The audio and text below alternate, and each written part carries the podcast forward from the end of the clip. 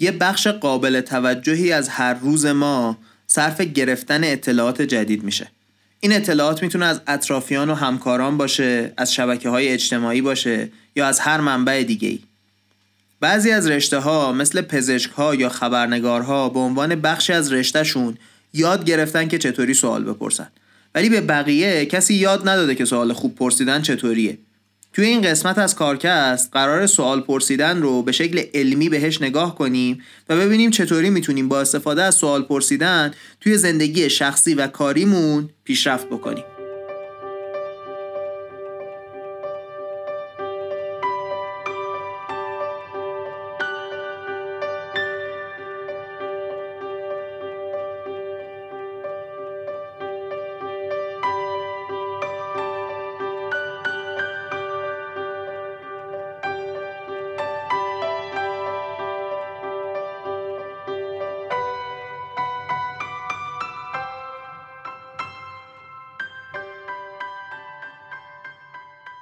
سلام. این قسمت 15 همه کارکسته که داره در آخرین روز شهریور ماه 99 منتشر میشه. کارکست پادکستیه که توی اون من محمد هادی شیرانی سراغ موفق ترین کسب و کارها یا آدم ها میرم و با هم سعی می‌کنیم ازشون چیزایی رو یاد بگیریم به صورت علمی که توی زندگی و کارمون به دردمون می‌خوره. مقاله منبع این قسمت که در مورد سوال پرسیدنه توی سال 2018 توی مجله Harvard Business Review چاپ شده و نویسنده های اون الیسون بروکس و لزلی جان استادهای دانشگاه هاروارد هستن. لینک مقاله منبع این قسمت رو می‌تونید توی توضیحات این اپیزود مثل بقیه اپیزودهای پادکست پیدا بکنید. در ضمن اینجا باید بگم که این اپیزود در کنار دو اپیزود قبلی یه مجموعه رو درست می‌کنن که در کنار هم ارزشمندترن. البته که به تنهایی هم کامل و جامع هستن. بهتون پیشنهاد می‌کنم بعد از اینکه این اپیزود رو گوش کردید برید سراغ اپیزود 13 که در مورد اینه که چطوری برای سوال طوفان ذهنی انجام بدیم. به جای اینکه دنبال جواب بگردیم. دیگه بریم سراغ مقاله.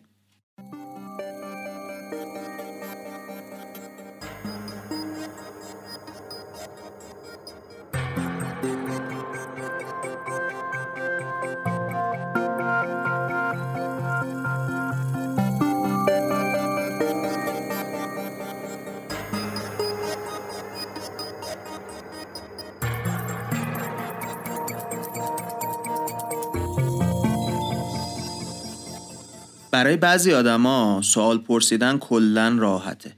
یعنی کلا چون کنجکاوند بعد هوش اجتماعی بالایی هم دارن انگار راحت می‌تونن ذهن آدما رو بخونن و سوالای درست رو ازشون بپرسن.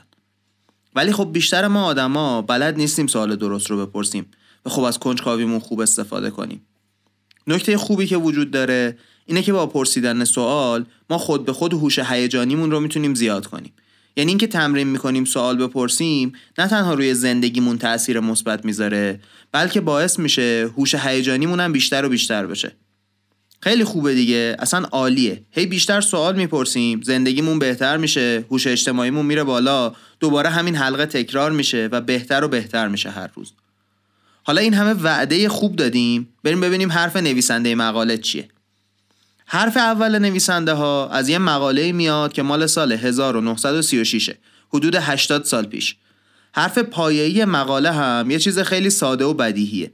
اون مقاله قدیمی میگه که شنونده خوبی باش سوالهایی بپرس که آدمها از جواب دادن بهشون لذت ببرن. این خیلی حرف ساده ایه ها ولی بعد از بیش از 80 سال اکثر آدما نمی‌تونن این توصیه ساده رو عملی کنن. تحقیق نویسنده های این مقاله نشون میده که اصلا آدما به اندازه کافی سوال نمی‌پرسن. کاری که کردن این بوده که رفتن آدما رو بعد از یه گفتگو مصاحبه کردن و بیشترین شکایتی که آدما داشتن این بوده که کاش طرف مقابل بیشتر سوال می‌پرسید. یا اینکه طرف مقابل اصلا سوال نپرسید. حالا این صحبت ها یا در مورد کار بوده یا برای شروع یه رابطه عاطفی یا حتی مصاحبه شغلی. حالا چرا ما به اندازه کافی سوال نمی‌پرسیم؟ نویسنده ها میگن یکی از دلایلش اینه که بعضی آدما ذاتا خیلی خودپرستن. به جای گوش دادن دوست دارن بگن که خودشون خیلی خوبن و طرف مقابل رو با تفکراتشون یا حالا داستاناشون ایدههاشون تحت تاثیر قرار بدن. و نتیجهش اینه که این آدما اصلا به سوال کردن فکرم نمی‌کنن. واقعیت اینه که این دسته از آدما احتمالا اصلا اهمیت نمیدن به اینکه از دیگران سوال بپرسن. یا اینکه فکر می‌کنن اگه سوال بپرسن و بخوام به جواب دیگران گوش بدن حوصلهشون سر میره. یا مثلا ممکنه که بیش از حد در مورد خودشون مطمئن باشن و فکر کنن هر سوالی که می‌خوان بپرسن رو از قبل جوابش رو می‌دونن. ولی واقعیت اینه که تحقیقات نشون میده اکثر مواقع نمی‌دونن. بعضی آدما هم نگران اینن که سوالشون سوال خوبی نباشه و این سوالی که می‌پرسن باعث بشه که بیادب یا نالایق به نظر بیان. می‌دونم نالایق کلمه عجیبیه ولی خب نویسنده ها اینطوری توصیف می‌کنن. در نهایت نویسنده ها میگن به نظر ما دلیل اصلی هیچ کدوم اینا نیست. دلیل اصلی اینه که آدما نمی‌دونن سوال پرسیدن از دیگران چقدر می‌تونه برای خودشون سود داشته باشه. یه تحقیق قدیمی از 50 سال پیش هست که نشون میده آدما اساسا به خاطر دو تا دلیل با همدیگه صحبت می‌کنن. یا می‌خوان اطلاعات رد و بدل کنن یا اینکه از همدیگه خوششون میاد و می‌خوان با همدیگه وقت بگذرونن. اینکه از همدیگه خوششون بیاد اسم علمیش میشه مدیریت برخوردها Impression Management. یه تحقیق جالب انجام دادن توی هاروارد. چندین نفر از اساتید اومدن و هزاران گفتگوی آنلاین که برای اولین بار شکل می‌گرفته رو و چندین و چند گفتگوی speed dating رو بررسی کردن. کوتاه بگم که speed dating چیه شاید بعضیا ندونن. speed dating یه روشیه برای پیدا کردن یار به صورت سریع اینجوریه که یه سری آدم میرن یه جایی هر دو نفری با هم 15 دقیقه وقت دارن که صحبت کنن. بعد آخرش که داستان تموم میشه انتخاب می‌کنن که از کدوم آدما خوششون اومده و دوست دارن بیشتر بشناسنشون. پس چی شد؟ یه تحقیقی بوده که اومده چتای آنلاین کوتاه و speed dating هزاران نفر رو بررسی کرده. به یه گروه گفتن توی یه ربع هر کدومتون باید 9 تا سوال بپرسید حداقل. یعنی کمتر از یک دقیقه به ازای هر سوال. به یه گروه دیگه گفتن که حق ندارن بیش از 4 تا سوال بپرسن توی 15 دقیقه. اونایی که سوال بیشتر پرسیده بودن معنادارتر بیشتر می‌دونستن در مورد طرف مقابل. توی speed dating هم هرچی آدما سوال بیشتری پرسیده بودن شانس اینکه طرف مقابل بخواد بازم باهاشون بیرون بره بیشتر شده بوده. در واقع به ازای هر یه سوال که بیشتر پرسیده شده یه نفر بیشتر می‌خواسته باهاشون بره بیرون و هر نفری 20 نفر رو دیده بوده. دوباره تحقیق دیگه انجام دادن روی کسایی که رفتن مصاحبه کاری. توی مصاحبه خب کسی که رفته کار رو بگیره به نظرش میاد نباید سوال بپرسه و فقط باید به سوالها جواب بده. اتفاقی که میفته توی مصاحبه های کاری اینه که آدما همش دارن از خودشون تعریف می‌کنن. حالا شما خودتون رو دوباره توی یه مکالمه تصور کنید که طرف مقابل همینجوری داره از خودش تعریف می‌کنه. مشخصه که حس جالبی ندارید دیگه. این در حالیه که طرف مصاحبه کننده می‌خواد شما سوالایی بپرسید که هم مکالمه راحت جلو بره و همین که متوجه بشه که برای شما مهمه که آدم مناسبی برای این شغل هستید. سوالایی مثل این که به نظرتون من چی باید بپرسم که نپرسیدم چیزیه که کمک می‌کنه بهتون. طرف مقابل فکر کنه که شما لایق گرفتن این کار هستید و بینتون اعتماد ایجاد می‌کنه. خلاصه که دفعه بعدی که رفتید مصاحبه کاری حتما سوال بپرسید. خب برای اینکه بهتر سوال بپرسیم باید یه سری کار انجام بدیم. قدم اولی که نویسنده های مقاله بهمون میگن اینه که باید بیشتر سوال بپرسیم. بدیهیه که فقط تعداد سوال هایی که می‌پرسیم کیفیت مکالممون رو تعیین نمی‌کنه و چیزهایی مثل نوع سوال، تون صدامون، ترتیب سوال ها و اینکه چجوری جمله بندیشون می‌کنیم هم روی کیفیت مکالممون تاثیر می‌ذاره. ولی برای شروع بهترین کاری که می‌تونیم بکنیم اینه که تا جایی که می‌تونیم بیشتر سوال بپرسیم. نویسنده ها برای اینکه رابطه کیفیت ارتباط و تعداد سوال رو بفهمن اومدن یه آزمایشی انجام دادن. به یه سری آدم گفتن که یه تعداد زیادی سوال بپرسن. به یه سری دیگه گفتن کم سوال بپرسن. بعد اینا رو به صورت تصادفی با هم گروه کردن. کسایی که هر دو کم سوال میپرسیدن رابطه ای اساسا نتونستن درست کنن. بحث اصلا پیش نمی‌رفته. گروهی که هر دو زیاد سوال میپرسیدن بعضی وقتا دیگه تعداد سوالاشون بیش از حد می‌شده و مکالمه بیمعنی می‌شده. در نهایت بهترین کیفیت رو مکالمه بین افرادی داشته که یکیشون کم سوال میپرسیده اون یکی زیاد. البته یه وقتایی که سوال بدی پرسیده می‌شده یکی از طرفا حس بدی پیدا می‌کرده و فکر می‌کرده این مکالمه بیشتر شبیه بازجوییه. خب پس اینجا فهمیدیم که زیاد پرسیدن خوبه ولی نباید هر سوالی رو پرسید. چرا که هیچ آدمی دوست نداره ازش بازجویی بشه. حالا بریم سراغ این که چی بپرسیم و چطور بپرسیم.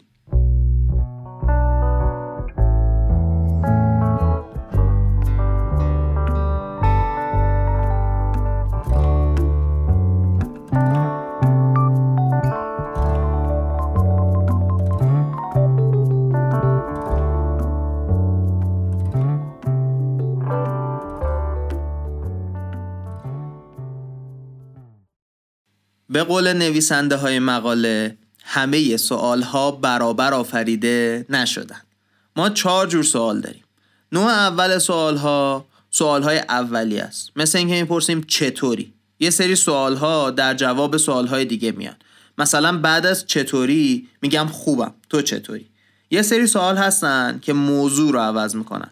بهشون میگن نویسنده ها سوال های تغییر کامل. ولی دسته آخر که بهترین نوع سوال ها هستند سوال های دنبال کننده هستند دنبال کننده ترجمه فارسی follow-up ه سوال هایی که در واقع اطلاعات بیشتری در مورد موضوع صحبت رو می‌پرسن. نویسنده ها میگن این سوال های follow-up انگار یه قدرت زیادتری دارن. به طرف مقابل نشون میدن که شما دارید به حرفشون گوش می‌کنید. بهشون اهمیت می‌دید و دوست دارید بیشتر در موردشون بدونید. کسایی که طرف صحبتشون سوالهای بیشتری از این نوع می‌پرسه حس می‌کنن که بهشون احترام گذاشته میشه و شنیده میشن. خوبی این سوال ها هم اینه که شما لازم نیست تلاش زیادی بکنید یا اینکه از قبل آماده بشید تا بتونید این سوال ها رو بپرسید. این ها به صورت ذاتی سوالایی هستن که آدمهایی که خوب مکالمه می‌کنن بیشتر ازشون استفاده می‌کنن بدون اینکه ازشون بخوایم این نوع سوال رو بپرسن. چیز بعدی که باید بدونیم اینه که باید درست انتخاب کنیم چه وقتهایی سوالهایی بپرسیم که با بله و نه جواب داده میشن و چه وقتهایی سوالهایی بپرسیم که نیاز به توضیح دارن. چرا؟ چون هیچکس دوست نداره که حس کنه داره بازجویی میشه و اینکه چطور سوالمون رو می‌پرسیم تأثیر می‌ذاره روی این حس. الان توی ذهنتون این رو تصور کنید که یکی با تحکم داره می‌پرسه فقط با آره و نه جواب بده. حس بازجویی میده دیگه نه؟ حالا اگه ما سوالمون رو جوری جمله بندی کنیم که جوابش آره و نه باشه ناخداگاه داریم همین حس رو توی طرف مقابلمون درست می‌کنیم. سوالایی که پایانشون بازه و هر کسی هر طوری که دوست داره بهشون جواب میده هم این حس رو از بین می‌برن و هم منبع نوآوری هستن. توی قسمت 13 در مورد اینکه این سوال ها چطوری می‌تونن به همون کمک کنن توی فرایند نوآوری حسابی حرف زدیم دیگه. برید سراغ اون. اگه رابطه نوآوری و سوال پرسیدن براتون جالبه. تحقیقات زیادی که در مورد چجوری سوال پرسیدن توی پرسشنامه ها انجام شده نشون داده که محدود کردن جواب کسایی که به پرسشنامه جواب میدن می‌تونه بایاس های زیادی ایجاد کنه و کلی ارزش پرسشنامه رو از بین ببره. دوباره اگه در مورد بایاس سوال داری توی اپیزودهای مختلف صحبت کردیم در موردش. اپیزود 8 اپیزود 1 هر جایی که گوشش بکنید متوجه میشید که چیه. خلاصه مثلا توی یه تحقیقی اومدن از پدر و مادرها پرسیدن مهمترین چیزی که لازمه برای اینکه بچه توی زندگیش موفق باشه چیه.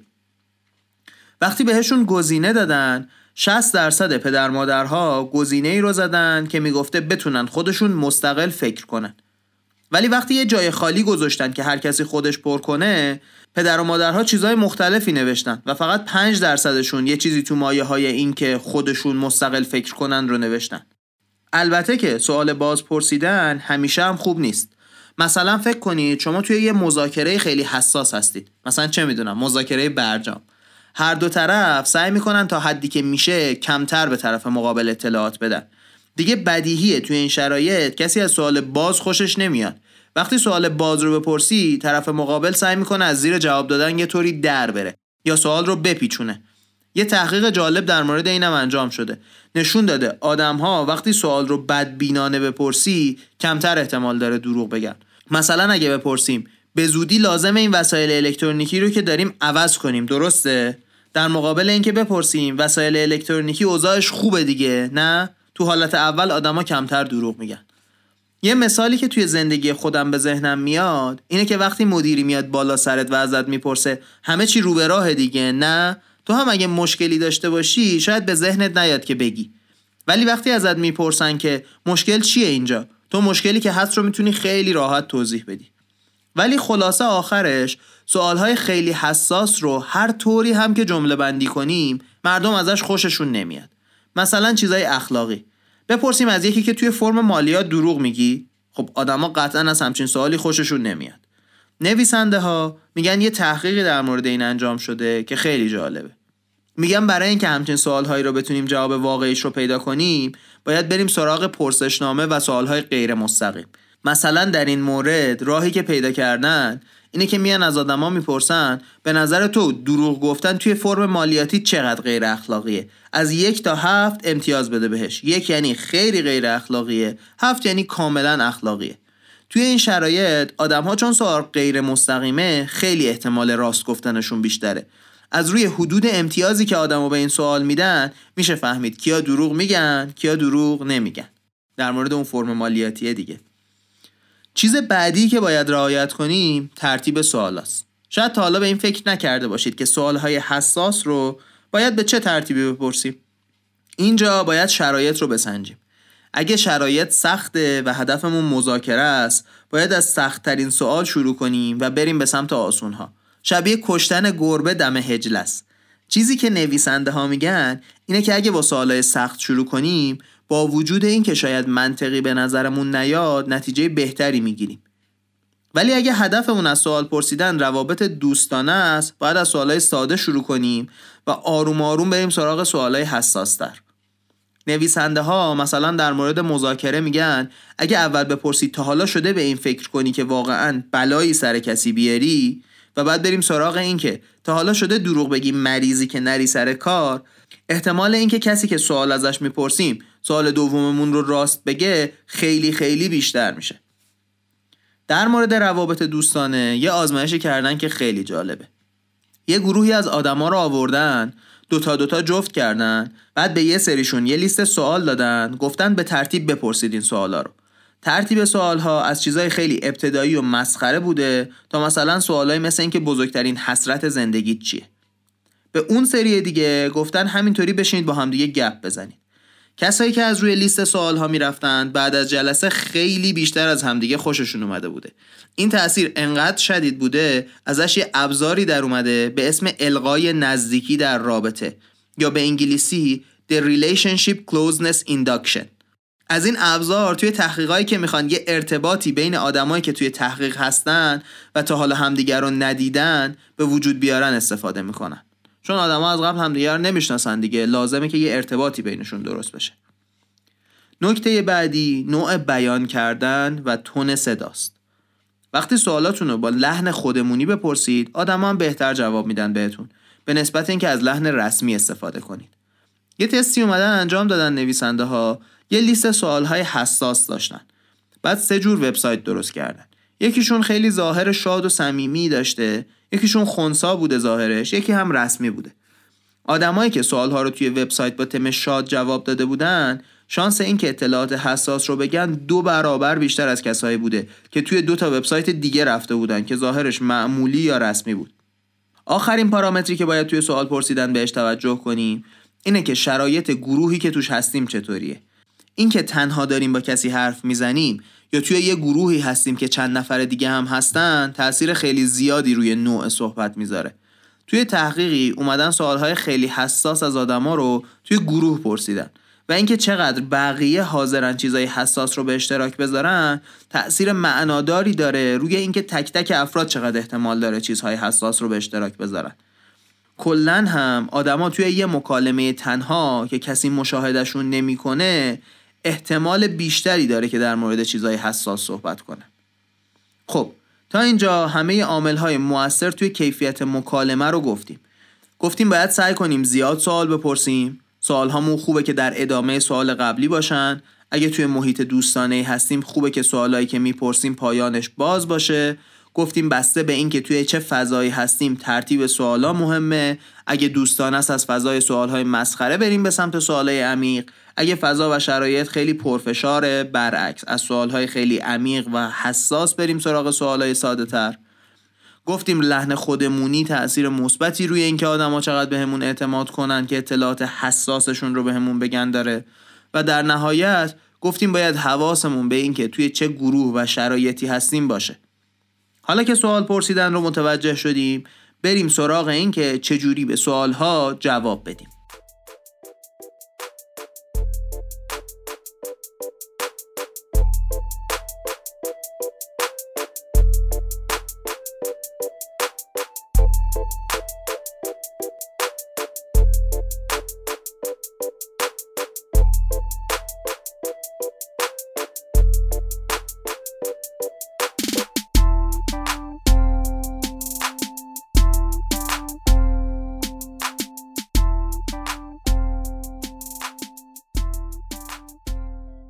وقتی می‌خوایم به سوالای یه نفر دیگه جواب بدیم خب از یه طرف خوبه که شفاف و رک و راست جواب بدیم. از یه طرفی یه چیزایی رو خصوصی می‌دونیم و دوست نداریم به دیگران بگیم. یا خیلی وقتا فکر می‌کنیم چه جوابی ممکنه از نظر استراتژیک ما رو توی موقعیت ضعف قرار بده. اگه کاملا شفاف باشیم خوبی ها و مشکلات خودش رو داره. اگه همه چیز رو خصوصی بدونیم هم خب همینطور. بدیهیه که وقتی داریم مذاکره می‌کنیم هر چقدر که نشون ندیم که انتخاب های دیگمون بدتر هستن شانس اینکه نتیجه بهتری بگیریم بیشتره. ولی وقتی داریم مذاکره می‌کنیم همیشه اینطوری نیست که اگه اطلاعات رو قایم کنیم نتیجه بهتری بگیریم. وقتی توی یه مذاکره اطلاعات به هم دیگه بدیم هر کدوم از دو طرف می‌تونه متوجه بشه که چه چیزایی برای خودش مهمه و برای طرف مقابلش مهم نیست. در نتیجه می‌تونه موفق تر کار کنه. نتیجه این سبک از مذاکره میشه برد برد. دیگه خیلی نریم توی مذاکره چون هدف اصلیمون از این اپیزود نیست. ولی خب جالب بود دیگه یه کمی در موردش بدونیم خوبه. دو تا تحقیق جالب در مورد زیادی رازدار بودن انجام شده که حیف بدون گفتنش ازش بگذریم. اولیش میگه آدما حس می‌کنن که طرف مقابل داره رازی رو ازشون پنهان می‌کنه و این باعث میشه که در مورد طرف مقابل منفی فکر کنند و به کلیت ارتباط لطمه وارد میشه. دومی که جالبتره در مورد اثر رازدار بودن روی سلامتیه. میگه رازداری توانایی های شناختی ما رو کم می‌کنه باعث میشه سختتر تمرکز کنیم و در نهایت حتی روی سلامت جسمیمون هم تأثیر بلند مدت می‌ذاره. خب حالا که رازداری و رخ و راست بودن خوبی و بدی خودشون رو دارن باید چیکار کنیم؟ اولین کاری که باید بکنیم اینه که باید قبل از اینکه بریم توی یه جلسه تصمیم بگیریم در مورد چه چیزایی می‌خوایم صحبت کنیم. اینطوری نیست که یه قانونی برای چقدر شفاف بودن وجود داشته باشه و شرایط و آدما اینو تعیین می‌کنن. یه مثال خوب اینه که ما وقتی کار منفی انجام دادیم و ازمون در موردش می‌پرسن فکر می‌کنیم اینکه جواب ندیم یا جواب سربالا بدیم بیشتر به نفعمونه. ولی تحقیق نویسنده های مقاله خلافش رو نشون میده. اومدن کسایی با شرایط مشابه توی مصاحبه های کاری رو بررسی کردن. اونایی که هرچی ازشون پرسیدن رو روکوراس جواب دادن حتی اگه چیز بدی بوده 90 درصد مواقع استخدام شدن. ولی با شرایط مشابه کسایی که سوالها رو پیچوندن فقط ده درصد مواقع استخدام شدن. اینقدر روکراس بودن تاثیر می‌ذاره روی طرف مقابل.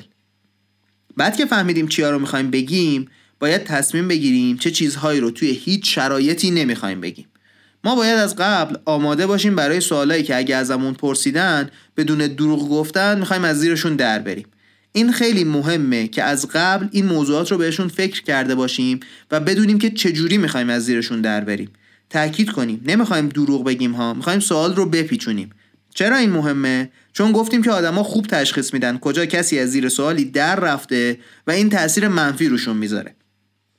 باید حواسمون باشه که اگه قرار سوالی رو بپیچونیم حرفه‌ای این کار رو انجام بدیم. یه راه خوب دیگه برای در رفتن از زیر جواب دادن سوال رو با سوال جواب دادنه. یا اینکه با شوخی جواب بدیم یه سوالی رو. این کارها ما رو توی شرایطی که از قبلش تصمیم گرفتیم چه موضوعی رو نمی‌خوایم در موردش حرف بزنیم نجات میده. قبل از اینکه بریم سراغ جمعبندی این سگانه که در مورد سوال پرسیدن حرف زدیم می‌خوایم این اپیزود رو با یه جمله از انیشتین ببندیم. البته خیلی جمله حکیمانه ای نیست. انیشتین گفته در مورد همه چیز سوال بپرس. Question everything. خلاقیت نوآوری توی سازمانمون موفقیت توی روابط شخصی و مذاکراتمون همه و همه تأثیر شدیدی می‌گیرن از سوالهایی که می‌پرسیم و اینکه چطور میپرسیمشون. سوالها ارتباطمون رو سمیمانه تر و موفق تر می‌کنن اعتماد و باور ایجاد می‌کنن و باعث میشن گروه ها کشفیات مهم و بزرگی انجام بدن.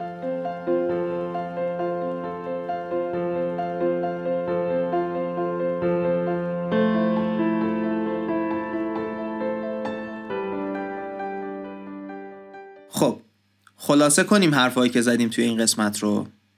اول رفتیم سراغ سوال پرسیدن. تأثیرش توی روابط انسانی. اینکه سوال پرسیدن به خودی خود چه اهمیتی داره. بعد رفتیم سراغ عواملی که باعث میشه سوال خوب بپرسیم. گفتیم زیاد سوال بپرسیم. سوالهایی بپرسیم که در مورد موضوع بحثمونه. سوالهایی با پایان باز بپرسیم و چیزهای دیگه که مفصل شنیدیمشون. بعد رفتیم سراغ جواب دادن به سوالها. و متوجه شدیم رازداری لزوما بهمون کمکی نمی‌کنه. حتی می‌تونه برامون مضر باشه. و چیزهایی که می‌خوایم پنهان کنیم رو باید با دقت انتخاب کنیم. هم توی زندگی شخصی و هم توی زندگی حرفه‌ای.